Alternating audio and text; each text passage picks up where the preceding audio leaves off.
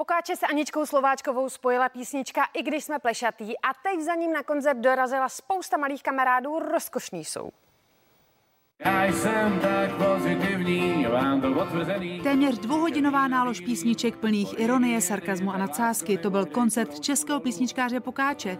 Fanoušci si je spolu s ním notují nejen proto, že je jim jejich téma blízké, ale i proto, že jsou svým způsobem jednoduché. Já sám mám jako dost děravou paměť, tak to se snažím dělat co nejjednodušší pro sebe. A tím pádem se to asi pak přenese i na ty lidi, že jim to taky přijde docela zapamatovatelný. A občas, když se to rýmuje, tak to je plus. Eh, tak o to se taky občas snažím. A jsem rád samozřejmě, jako když to lidi zpívají se mnou moji písničku, tak je to, to nejvíc, čeho může muzikant dosáhnout. A teď mi řekni, jestli se nestává, že ty se díváš na někoho, kdo otvírá pusu a ty to splete, aby tě třeba nesplet, protože většinou si děláme chytrý, ale ty texty pak motáme. Mně se spíš uh, stává, že uh, koukám někam do větru a začnu přemýšlet o tom, co, co budu mít zítra k snídani, protože když ty máme koncerty každý den, tak člověk už má zautomatizovaný trošku, jo, tak si tam myslím, no, že já dneska vlastně, jo, nemám ještě koupit něco, až pojedu domů a pak to najednou popletu.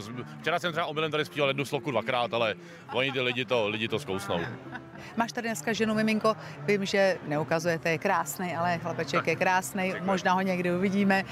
Jakou jsou pro tebe inspirací těchto dva tví miláčci rodiní? No je to naprosto neskutečná nová úplně energie dožil člověk najednou se jako výrazně víc těší domů, ještě než se těšil dřív. Eh, je to jako radost, je to každopádně to nejvíc, co člověk může mít, prostě eh, ta příroda to má dobře vymyšlený. No. Když jsme plešatý, ty já, já a ty. Teď se těší také z úspěchu písničky I když jsme plešatý, kterou naspíval s Aničkou Slováčkovou a která pomáhá malým onkologickým pacientům. Přímo na pódiu společně přidali šek projektu Můj nový život. Naše děti určitě psychicky podpořilo vlastně zpívání o tom, že taky je někdo plešatý.